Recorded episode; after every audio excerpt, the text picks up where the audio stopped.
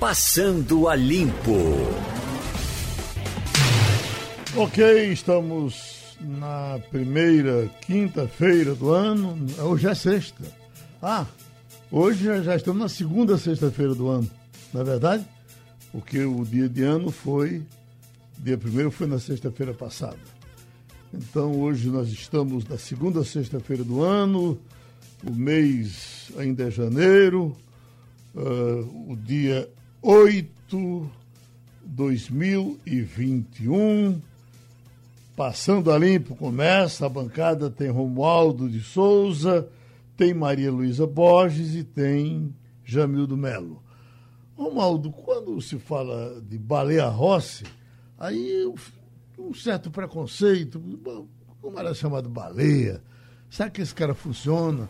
Mas parece que ele é até um cara articulado, conversa direito. O Baleia Rossi tem bom conceito aí é, é, para todos vocês? Principalmente, Geraldo, depois que ele conseguiu dar uma articulada boa no MDB. O PMDB, depois que virou MDB, passou por um processo de desintegração que quase foi à falência.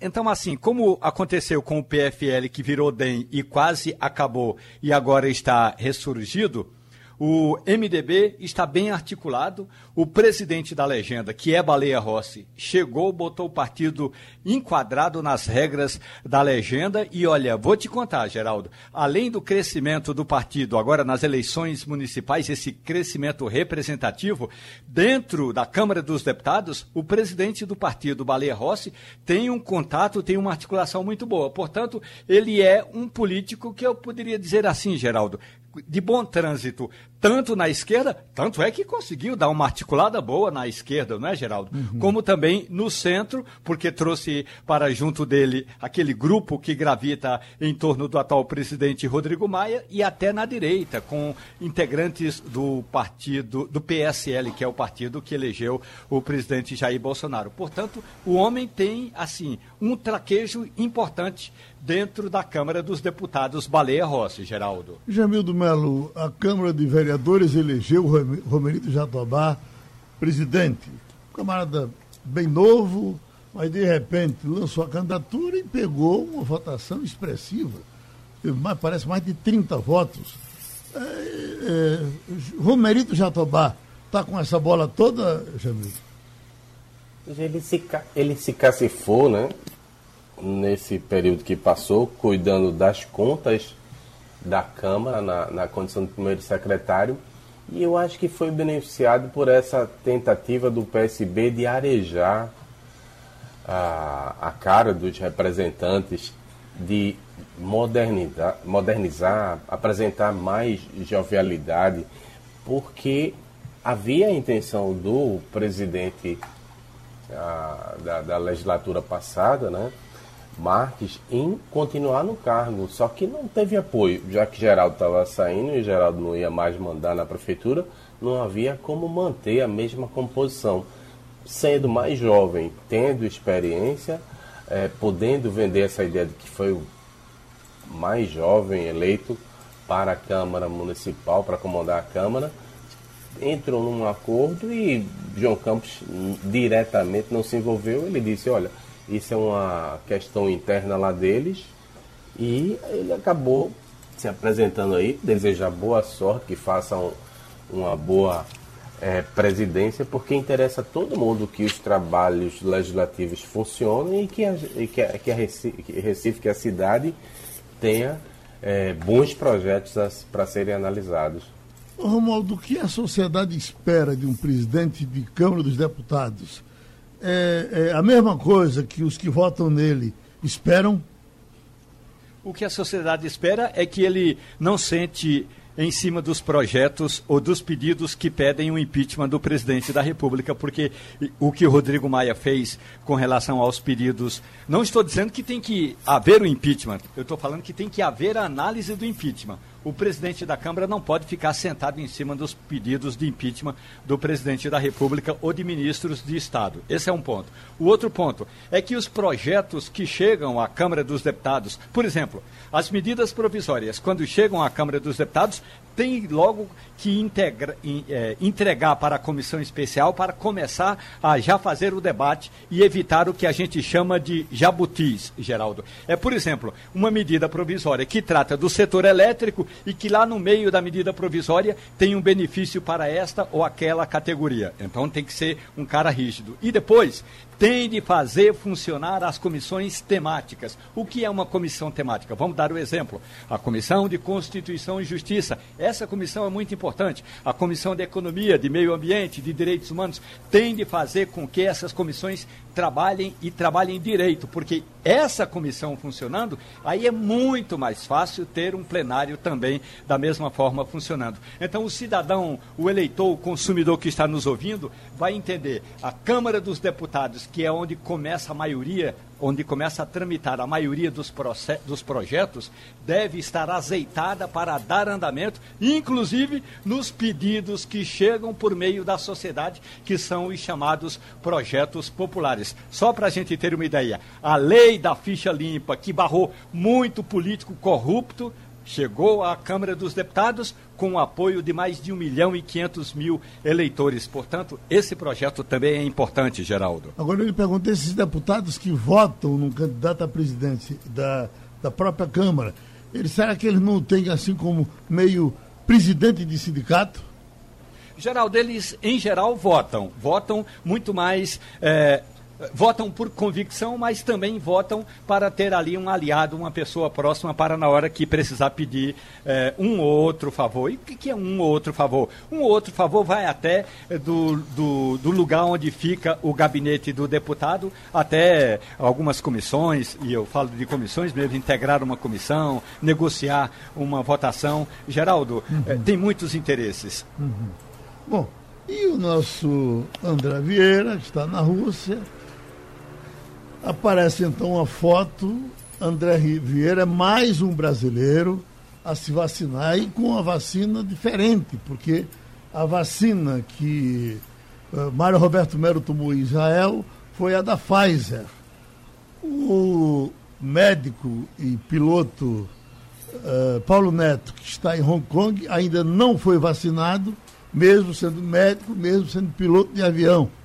E André Vieira, esse que já é advogado inicialmente e agora estudante de medicina, já está concluído o curso, é médico já em, em Moscou, aparece aí sendo furadinho, na tranquilidade. Então você é mais um vacinado, não é isso, André? Olá, Geraldo. Olá, bancada e todos os ouvintes do Passando a Limpo. Sim, na manhã de hoje eu recebi a vacina aqui na policlínica localizada perto da nossa universidade. É... A vacina foi aplicada hoje pela manhã, não só para mim, mas para outro dos 250 mais voluntários. E todos eles de, das mais variadas idades e mais variadas é, profissões. Uhum. Escute, mas você. É, é, então você foi vacinado como qualquer pessoa ou o fato de você estudar medicina lhe botou como prioridade? Não, eu fui vacinado como um cidadão comum que não faz parte de corpo médico, embora nas filas eles estivessem perguntando quem é profissional de saúde ou quem era professor. Uhum. No entanto, como a maioria não fazia parte dessas duas classes de profissões, é, foram vacinados por ordem de cegadas. Uhum. Alguma curiosidade, Jamildo, com a vacinação chegando até o nosso André? É, eu não, eu não sei se você ouviu, mas nos bastidores se fala que essa vacina aí que os russos fizeram foi surrupiada. Você sabe que os russos têm um sistema bastante eficiente de espionagem, né? Teriam roubado a fórmula da, da inglesa e aí por isso que fizeram até mesmo antes do que os ingleses. Circula alguma informação oficial aí sobre isso? Ou você tem medo de ser envenenado? Não, Jamildo, até no momento não circula nenhum tipo desse tipo de informação. E se você disser isso aqui na Rússia, pode ser até considerado uma ofensa, na verdade. Pode ser envenenado, né? Ô, Romualdo, alguma, alguma curiosidade com a vacina? Eu tenho duas André? Ele curios- to- Ele tomou a curiosidades. A primeira, Sputnik, André. viu? Hã? Ele tomou a Sputnik. Pois é, tomou a Sputnik V. Eu primeiro queria saber por que, que ele deu o braço direito e não o esquerdo para começar a vacinação. Porque, em geral, as pessoas dão o esquerdo para terminar no direito. Então, essa é a primeira questão. A segunda é a seguinte: é, realmente, o número, é, ou a quantidade de pessoas voluntárias. Aqui no Brasil, André, a gente sabe que, por exemplo, é, essa Sinovac tem 1.600 é, voluntários. No caso aí é, dessa Sputnik V, quantos são? Qual é o universo de, de voluntários? Então, Romualdo, respondendo as suas perguntas, é, a- sobre a primeira pergunta, é, eu dei primeiro o braço direito porque eu escrevo com a mão esquerda. Minha mão de, de melhor coordenação motora é a mão esquerda.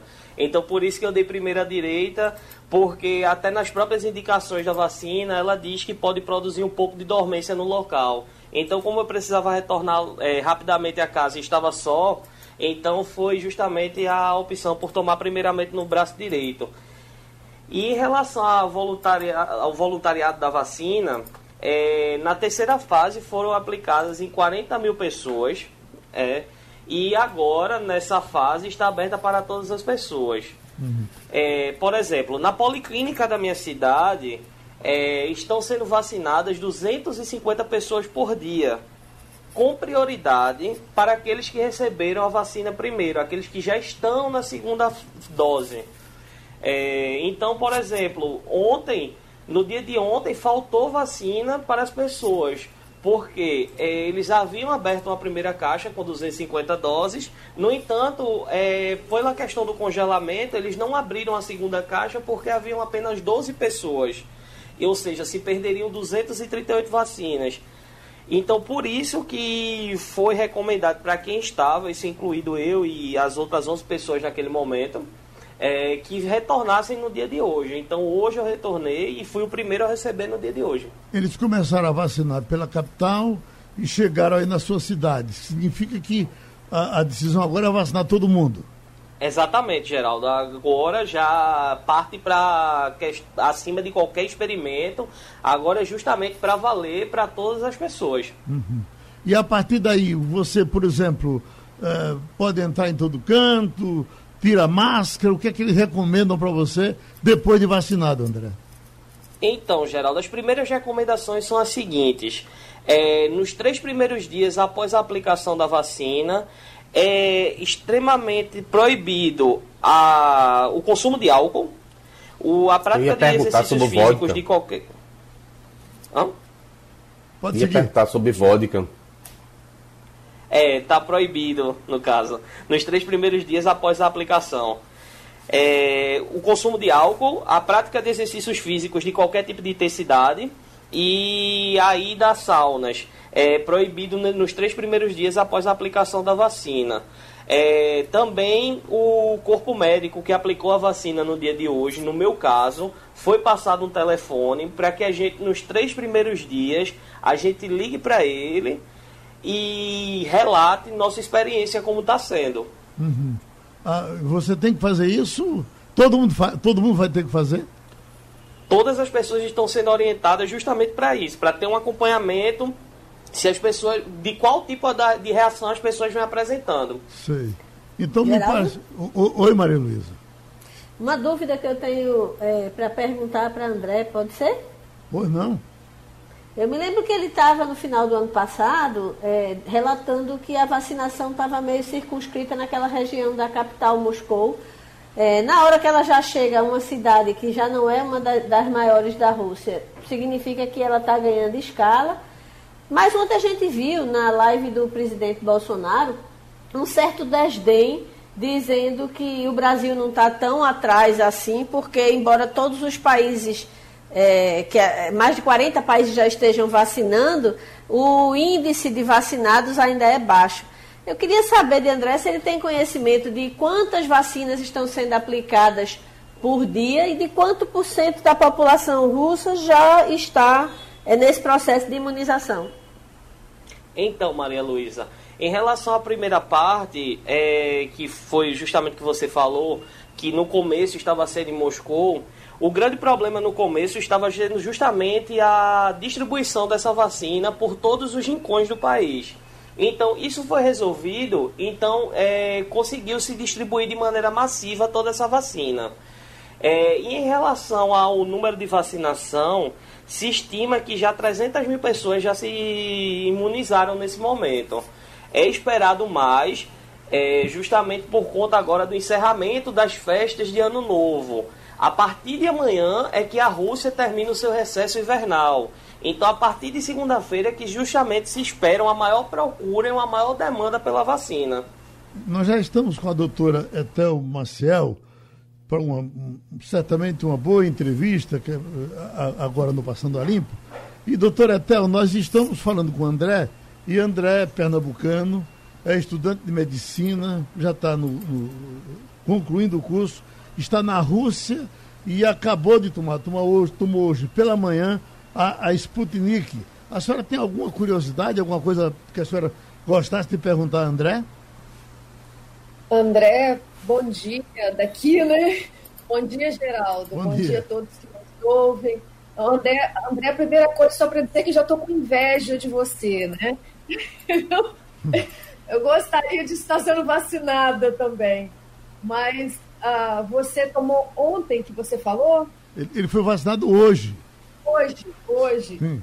E, e, algum, vocês, algum, vocês têm dados nacionais de alguém que alguns efeitos adversos, eventos adversos pós-vacinais que já apareceram, André, aí?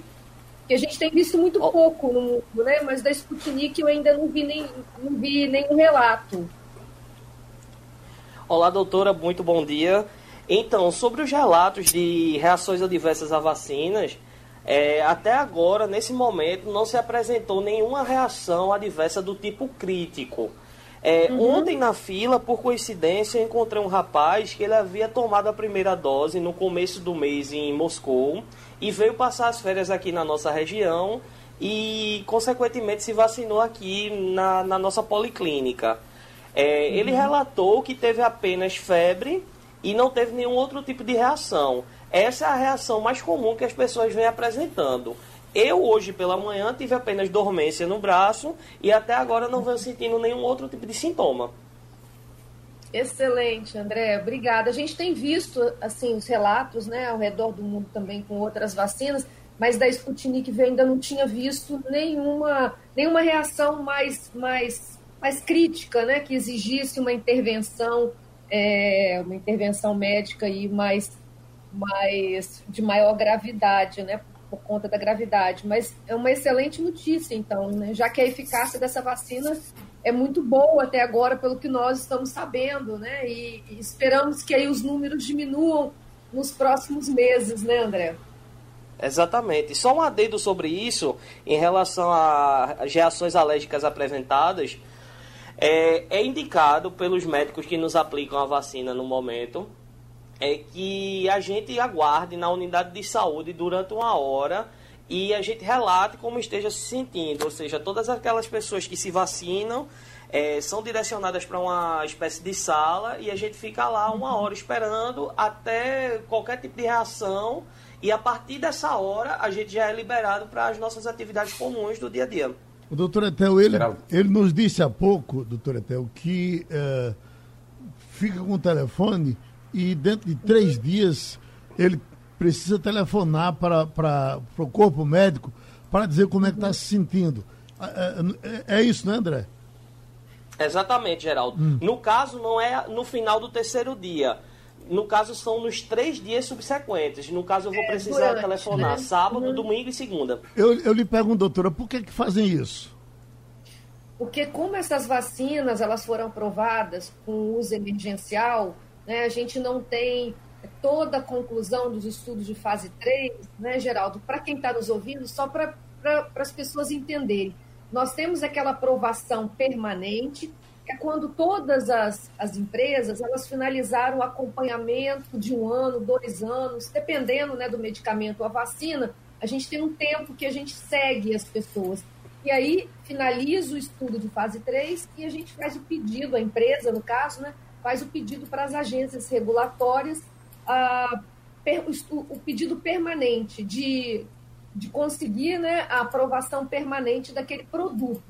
Nesse caso, todas as vacinas até agora, de todos os fabricantes, elas entraram com pedido nos países para uso emergencial. Então, o que, que significa isso? Significa que elas conseguiram, durante a fase 3, aquele número é, estatístico, né, o número, vamos dizer assim, o número mínimo de pessoas que, que, se, que entraram em contato com o vírus, né, e tanto no grupo do placebo quanto no grupo que tomou o imunizante, e aí eles conseguem comprovar, né, através de testes estatísticos, é, de análises né, desses números, se no grupo do placebo mais gente é, que entrou em contato com o vírus desenvolveu a doença, o ideal é, é, é isso que a gente espera, né? E no grupo que tomou imunizante, as pessoas que entraram em contato com o vírus é, ou não desenvolveram a doença ou desenvolveram um percentual muito leve. É isso que todas essas a eficácia significa. E aí, quando, as, quando os fabricantes atingem esse número, né, esse número ideal, eles podem entrar é, com o pedido de, de análise emergencial. Então, nesse momento, todos os países, o André falou que tem ficado uma hora né, em observação. Nos Estados Unidos, eles estão deixando 15 minutos depois da vacinação. Então, é, cada país está adotando né, uma, uma estratégia, mas é uma estratégia, vamos dizer assim, um cuidado maior para a gente garantir a segurança. Como é, nós não temos o acompanhamento todo né, de, de fase 3, é importante que a gente garanta, por exemplo, como o André falou, dar o número de telefone, né? O número de telefone. Alô? Opa, Estamos não. ouvindo? Estamos ouvindo. uh, um número de telefone ou a orientação de onde procurar se você tiver alguma reação.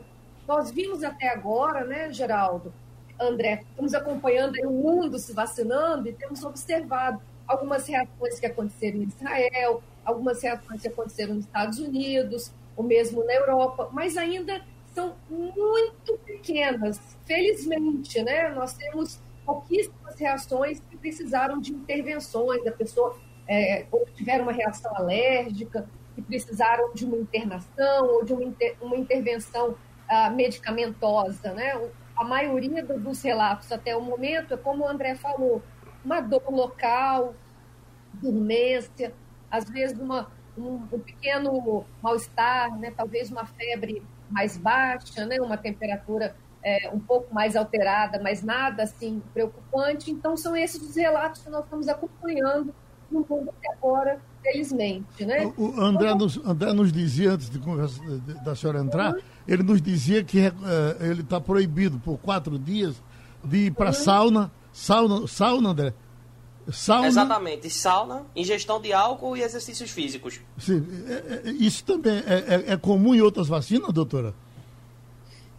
Então, nós estamos nessa, nessa situação, né, que eu estava explicando aqui, que é um pouco diferente do, das outras vacinas, porque nós nunca estivemos nesse momento do mundo. Tudo é excepcional, né, uhum. em geral. Nós estamos, conseguimos desenvolver essas vacinas uh, que a gente até já discutiu aqui, que parece que é, uma, que é muito rápido, mas essas pesquisas já estavam sendo feitas né, mais, mais ou menos há 20 anos. Esses pesquisadores já estavam estudando outras vacinas para outros coronavírus, né? Então, precisamos, o mundo e essas, esses laboratórios de pesquisa precisaram fazer algumas modificações, mas a base de muitas dessas pesquisas, elas já existiam, por isso que a gente teve essa aceleração. E a gente conseguiu testar muito rápido, porque nós estamos no meio de uma pandemia. Então, como, como eu falei, quando você está pesquisando na fase 3, você precisa de ter pessoas que estejam, estejam sob o risco de se infectarem, de entrar em contato com o vírus. Se nós não, não estivéssemos numa pandemia, muito provavelmente a gente demoraria 5, talvez 10 anos para a gente ter 40 mil pessoas, né, 30 mil pessoas que entrasse em contato com o vírus. Por isso também, assim como o André, né, é, esses estudos eles foram feitos, a maioria, em profissionais de saúde, porque os profissionais de saúde eles têm mais risco de se contaminar, têm mais chance né, de, de estar em contato com o vírus. E por isso é importante para quem está testando o produto que essas pessoas têm isso comentado para que elas possam entrar em contato com o vírus e que a vacina a vacina prove a sua eficácia através então desse desenvolvimento, né, de, de treinar o nosso sistema imunológico. Então é assim que a gente vê que a vacina está funcionando. Por isso que a gente conseguiu esse tempo. Só que a gente ainda não sabe algumas coisas, porque os estudos não, o acompanhamento de todas as pessoas vacinadas, em, toda, em todas essas empresas, os voluntários dessas pesquisas, a gente não finalizou um ano de segmento, dois anos de segmento. A gente ainda tem algumas dúvidas, por exemplo, tempo de imunização, né, que essa imunização vai durar. Então, a gente vai saber tudo isso ao longo desse ano.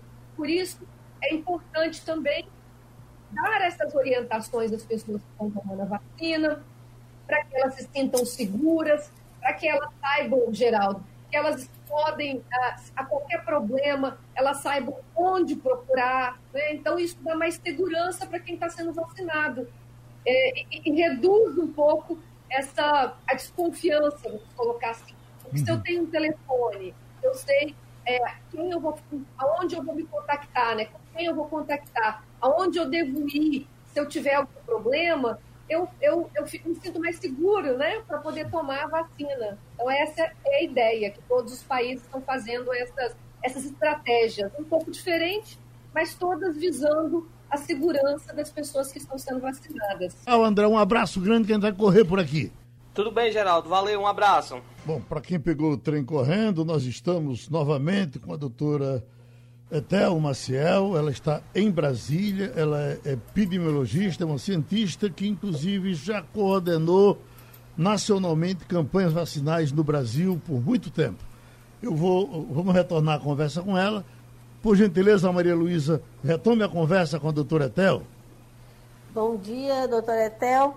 A gente Bom ontem dia. ficou sabendo que após várias idas e vindas, vários episódios inclusive lamentáveis do ponto de vista político, de, de uma disputa é, é, política em torno de vacina, finalmente a gente ficou sabendo que o Brasil já tem é, protocolo, pelo menos, para é, é, receber 100 milhões de doses do, do Butantan, outras tantas do, do, do, da vacina de Oxford. Isso significa que a gente termina o ano com uma parcela é, importante da, da, da, população vacinada? Eu espero que sim. É, bom dia, Heloísa. É, eu espero que nós tenhamos, porque o que o ministro até anunciou ontem são todas as doses que nós teremos capacidade de produção. Não necessariamente as doses que nós temos nesse momento, né? É, e aí, essa produção da Fiocruz, que ele anunciou aí 250 milhões de doses, vai ser no decorrer de todo esse ano. Então, até o final do ano, essas doses vão estar disponíveis, assim como as do Butantan. O que nós ficamos sabendo é que a gente já tem mais doses do Butantan para começar a campanha de vacinação, que é uma ótima notícia, né? E, e com o anúncio da eficácia ontem, ficamos ainda mais felizes, porque a vacina do Instituto Butantan, ela se mostrou e teve uma eficácia de 78%, mas muito próximo aí de 100%, né, pelo anúncio deles, é o que nós sabemos até agora, de, de evolução para casos graves e fatais. Então, isso foi, é uma ótima notícia, porque ainda que a gente tenha um percentual que vai desenvolver uma doença leve, a gente impedir a progressão, impedir o desenvolvimento, né? De uma doença grave, aquela que a gente vai precisar ir para o hospital, ser incubado, e muitas pessoas perderam a vida, né? Fizemos, completamos mais de 200 mil pessoas que morreram é, dessa doença no Brasil ontem, então eu considero isso um sucesso enorme. Estou assim muito animada para que a gente comece a nossa campanha com essas vacinas da Coronavac. O Romualdo de Souza, em Brasília. Doutora Tel, muito bom dia para a senhora. Olha, eu estou aqui no Jardim Botânico, em Brasília, e aí, vez uhum. ou outra, passa um carro vendendo tomate, e o vendedor uhum. anuncia assim: olha o tomate, olha o tomate, traga a sua bacia, porque quase sempre ele não tem aquelas sacolas para colocar o tomate. Do jeito uhum. que a coisa anda, e aí numa linguagem figurada, é claro, eu estou achando até que a gente vai ouvir assim: passa o agente de saúde gritando: olha a vacina, olha a vacina, mas traga a sua seringa. Será que a gente vai ter a vacina e não vai ter a seringa? Olha, a gente ficou muito próximo disso. Infelizmente, uma vergonha né, para o país como o nosso, que tem uma tradição enorme de campanha de vacinação. É, nós sabemos fazer isso. Então, uma, uma vergonha essa falta de planejamento do governo, é, até porque ele, o, o, próprio governo assinou aquele o, o, acordo né, com a AstraZeneca e a Fiocruz em 31 de julho. Então ele já sabia que ele teria as vacinas e ele já sabia que a vacina era intramuscular. Então a gente precisa de seringas e agulhas né, para fazer esse procedimento. Então, em julho, o governo já sabia disso. E ele, infelizmente, não se preparou e iniciou a compra agora em dezembro, quando, é claro, todo mundo também está atrás do mesmo produto, né?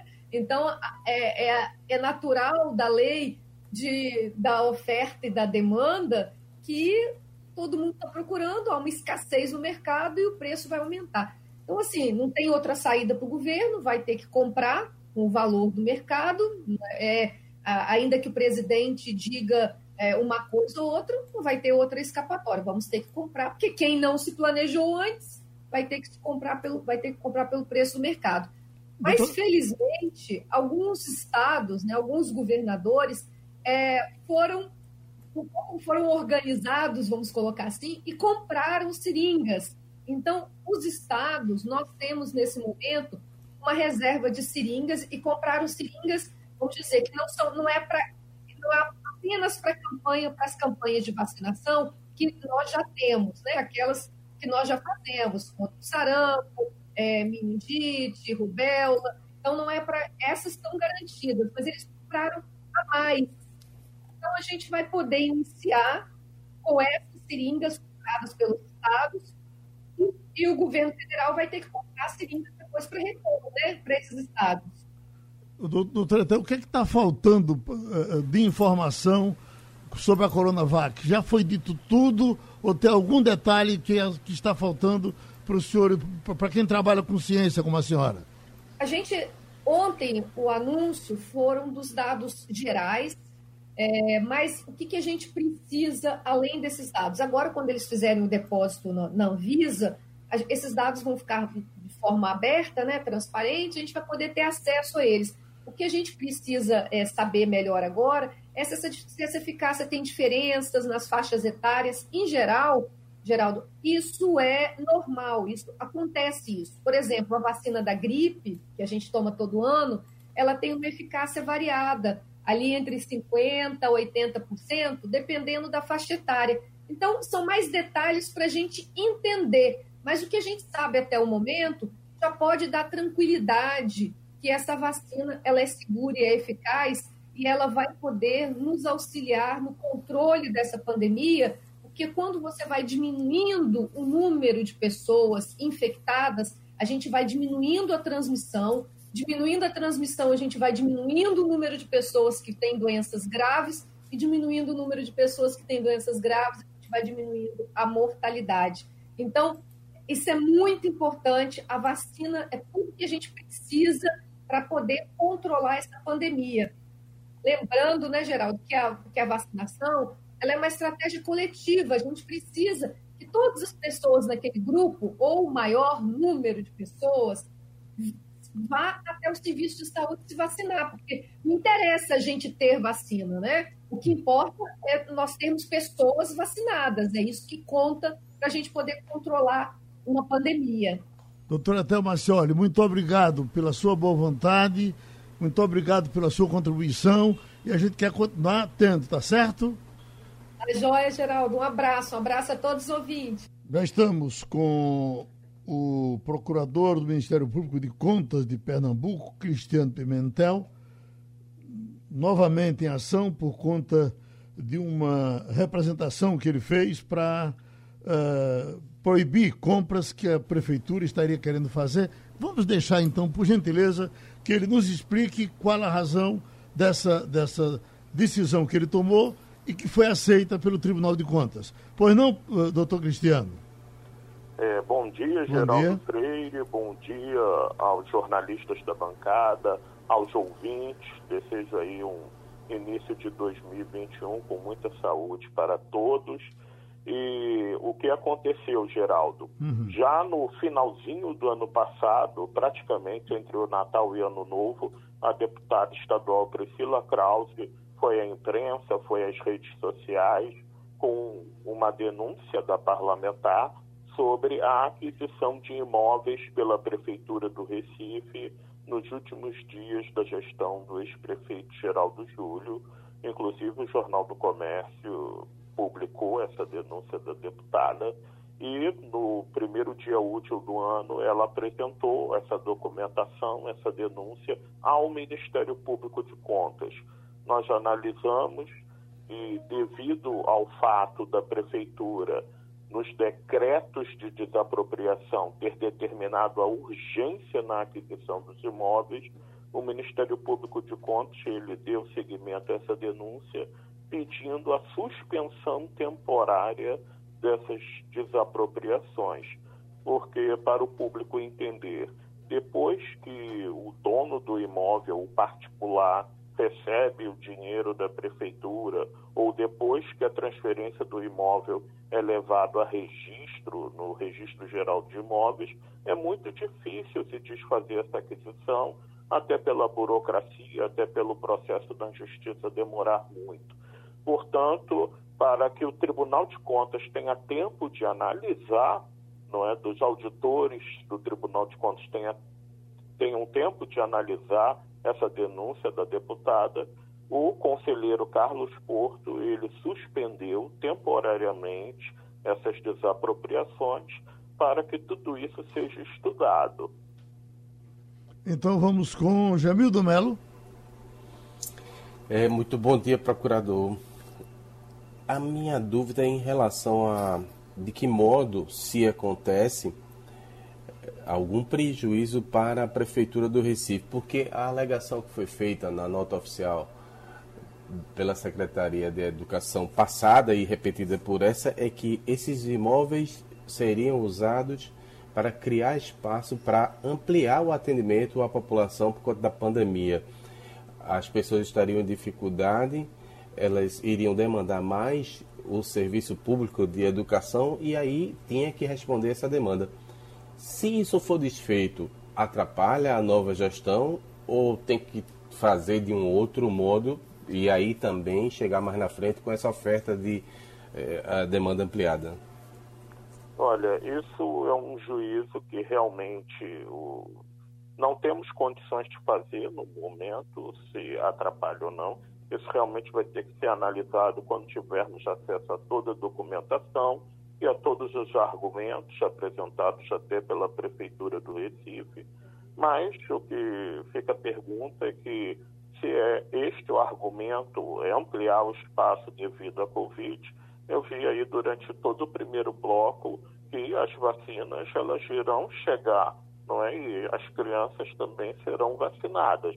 Então, será que também não ficaria, não é, um espaço ocioso depois da aplicação das vacinas. E outra questão que eu coloco é que as aulas estão suspensas é? na rede municipal e não há nenhum indicativo, pelo menos oficial, de uma data de retorno dessas aulas.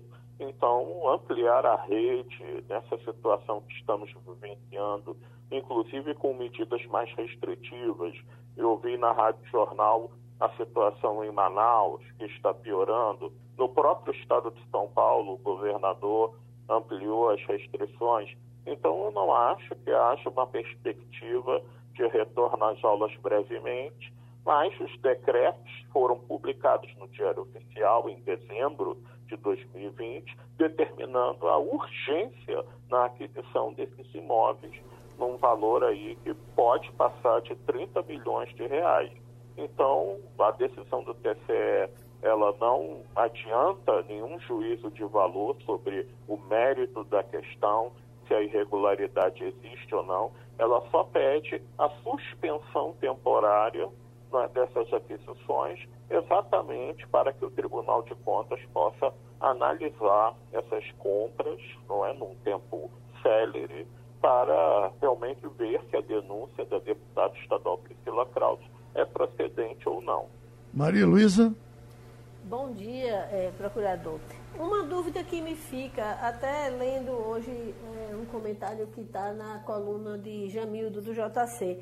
É, se por acaso essa, é, for concluído esse processo e o negócio for desfeito, é possível que o ex-prefeito Geraldo Júlio tenha suas contas rejeitadas por não cumprir o mínimo legal obrigatório é, de gastos com a educação?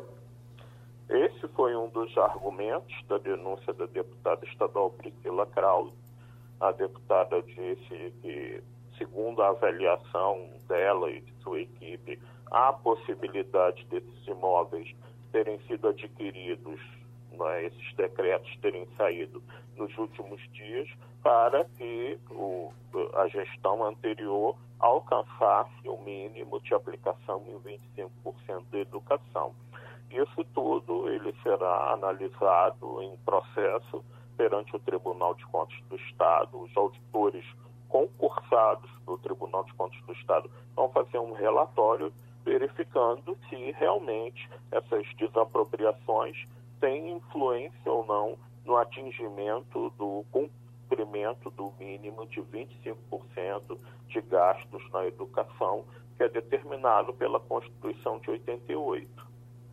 Pronto, o nosso agradecimento ao doutor Cristiano Pimentel, procurador do Ministério Público de Contas de Pernambuco. Seguimos todos nós, torcemos o SWAP, não é verdade? Os pernambucanos todos, de um modo geral. E hoje saiu uma informação bem positiva no Jornal do Comércio com relação à SWAP, novo recorde de cargas.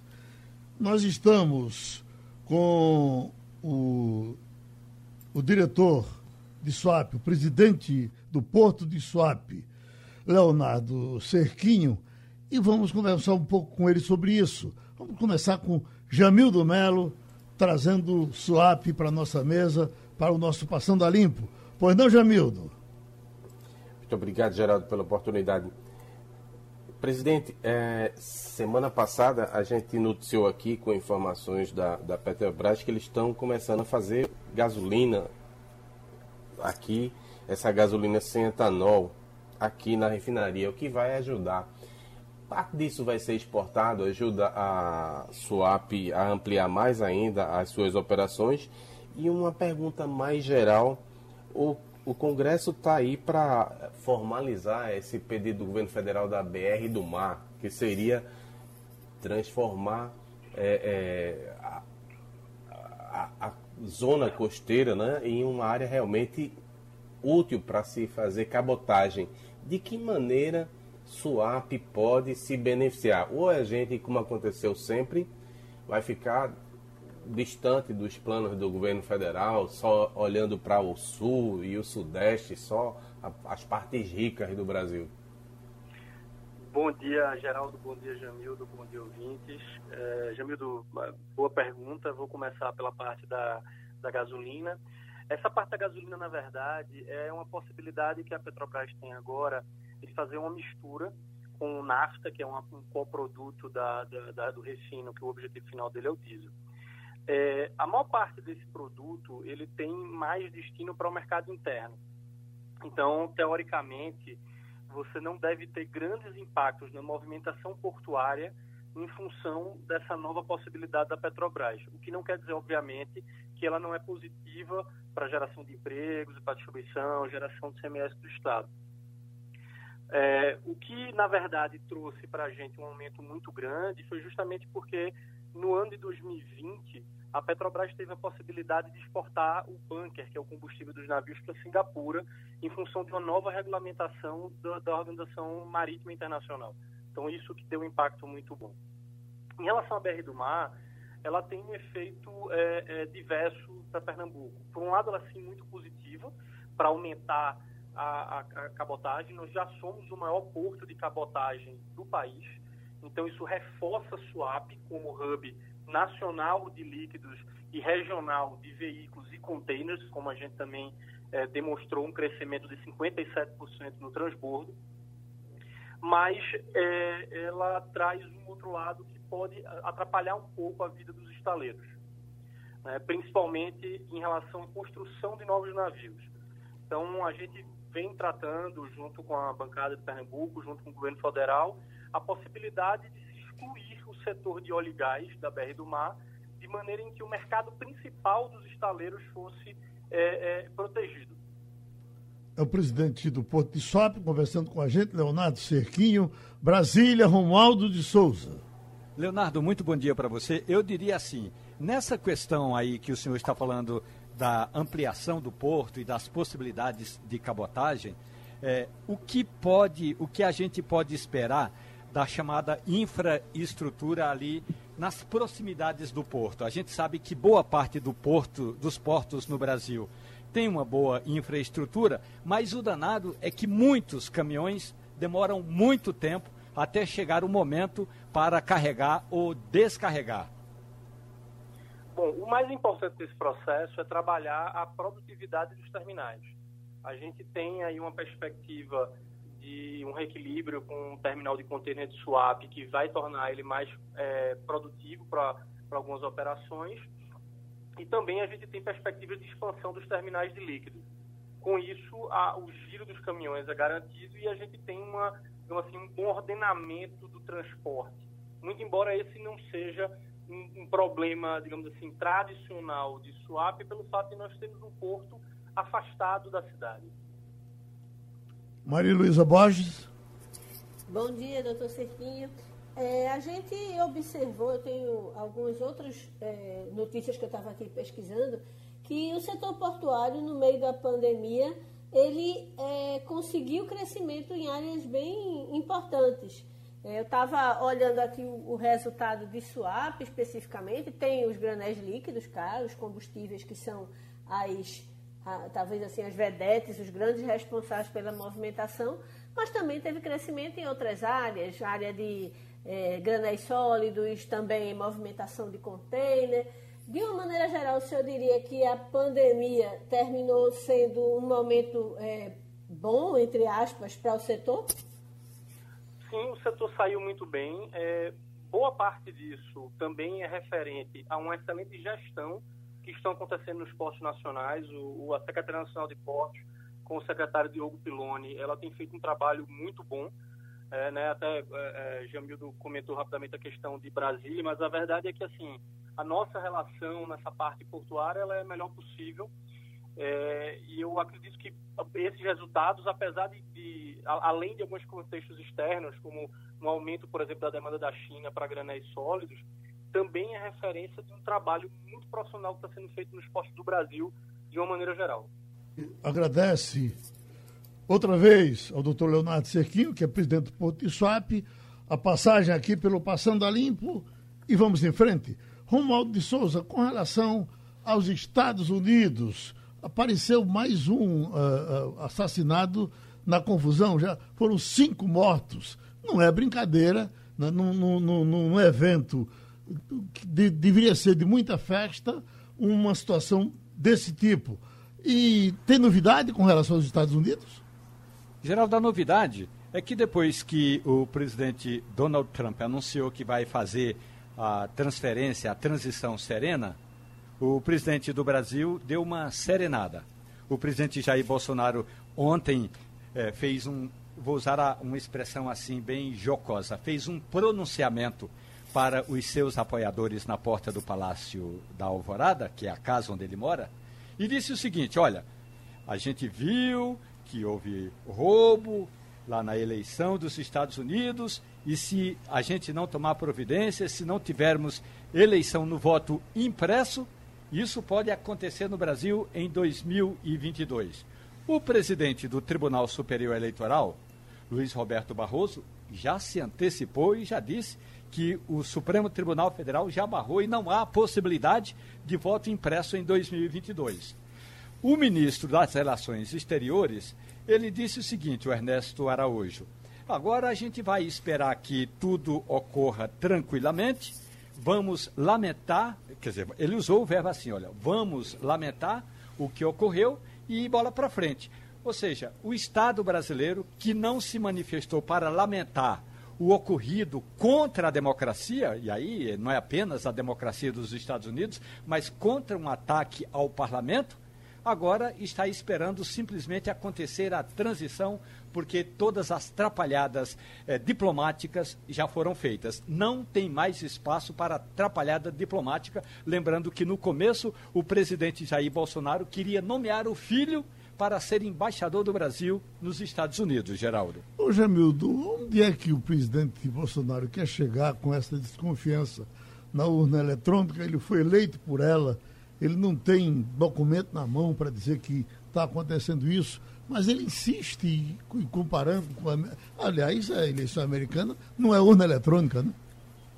Exatamente, é o contrário. Não é? Olha, eu, eu queria fazer uma observação breve sobre essa coisa aí dos Estados Unidos, porque é, eu achei que foi quase um milagre. A ação dos policiais que permaneceram ali, para mim, foi fundamental. Eles se saíram muito bem diante do quadro. Uma invasão de bárbaros daquela magnitude, só ter cinco mortes, é, podia ser uma carnificina. Uhum. Veja, é, teve um, um, negro que levou sete tiros pelas costas só porque tinha recusado uma abordagem policial e entrou no carro. Você imagina uma multidão entrando para invadir a sede do Poder Legislativo. Então, tá para cair o chefe aí do, da segurança lá do Capitólio, mas esse homem devia ser promovido porque realmente o que eles fizeram foi um milagre. Como é que se tem um, um dia histórico com uma previsão de um evento histórico e não tem nenhuma segurança. Será que não tem participação de outros órgãos que fizeram corpo mole para dizer assim, se vejam aí agora com esses baderneiros, só porque eram brancos eles não iam atacar? É, é, é realmente. Até o Bush agora deu uma declaração chamando de República de Bananas, que Trump, Trump conseguiu transformar os Estados Unidos numa República de Bananas. Mas, respondendo à sua questão, tudo que Bolsonaro faz nesses últimos tempos é a construção de uma narrativa. Somente isso. Ele vai insistir porque ele mantém aquele, assula aquele 30, 35, 40% que uh, ainda remanescem do lado dele, tenta achar um inimigo, de preferência à esquerda, um Lula, para criar novamente uma polarização e na sequência atrai o centro para o seu lado. Se fizer isso, talvez tenha chance de renovar o mandato.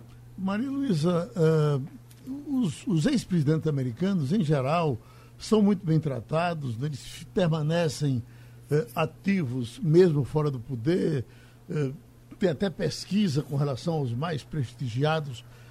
a última que viu, o mais prestigiados deles era Jim Carter, e aí eu lhe pergunto que tipo de ex-presidente será Donald Trump?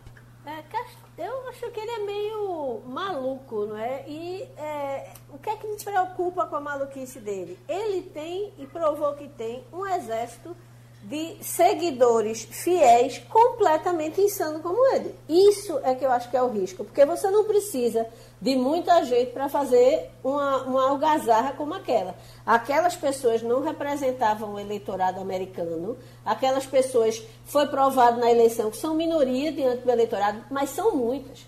70 milhões de pessoas saíram de casa ou, ou mandaram pelo correio um voto em Donald Trump. A tendência, é, é, Geraldo, na minha opinião, é que ele passe para a história é, levando essa, sei lá, esse patrimônio de secessão que ele promoveu é, é, pelos, pelos Estados Unidos. Ele deve continuar circulando na bolha dele e nessa bolha sendo ovacionado como herói, como o homem que desafiou o sistema, o homem que, que é, não se cansa de dizer que todo mundo frauda, menos ele. Porque eu fico pensando, imagine se é, ele anulasse todos os votos que ele gostaria de anular e Biden continuasse eleito. Nada, ele, nada convence ele de que ele perdeu. Simples assim, você perdeu. Eu imagino que o que vai acontecer com ele é que ele vai continuar circulando na bolha dele. Talvez ele tenha só que arranjar uma rede social para chamar de sua, porque as redes sociais meio que já baniram ele, né, da, da, da, das loucuras que ele cria. E é, continuar sendo, é, é, é de certa forma, alvo de, de todo mundo que é oposição a ele, inclusive dentro do próprio partido, porque ele hoje tem gente que o odeia dentro do próprio partido. Jamildo deu um exemplo aí não tem republicano mais de quatro costados do que George W. Bush, que já, já, é, já, já falou tudo que quis contra ele, chamou ele de insano, de promover, de transformar os Estados Unidos em república de bananas e tudo mais. Então eu acho que ele vai continuar circulando na bolha e nessa bolha sendo ovacionado como ele sempre foi, porque a turba que foi invadir o Capitólio foi porque ele mandou. É simples assim. Romualdo de Souza, você como professor, lá no meu interior se dizia, uh, só faltou chamar de arroz doce. Eu não sei porquê uh, essa... Havia esse pensamento. Você conhece ele? Arroz doce. Só faltou chamar... Sim, sim. Né? A, a minha avó dizia o seguinte, Olha, preparem aí que o fulano está chegando, vamos fazer um arroz doce. Era como se fosse o melhor prato, ou um dos melhores pratos para serem oferecidos, Geraldo. Mas nesse, no meu caso era pejorativo fulano de tal esculhambou o outro, só faltou chamar de arroz doce. Não, não, não eu, sou, eu conheço como não. coisa boa. Coisa boa? Aliás, arroz doce é sempre muito bom, né, não, Geraldo? Sim, mas eu, não, eu só não sei o que, que eles querem dizer com isso. Parece que Jamildo sabe, né, Jamildo? É, porque você é do Arruda, eu sou do Arruda, tem realmente um sentido pejorativo, mas eu hum. acho que a gente não pode falar na rádio, não. Pode não, é? Então tá certo, terminou Passando a Limpo. Passando a Limpo.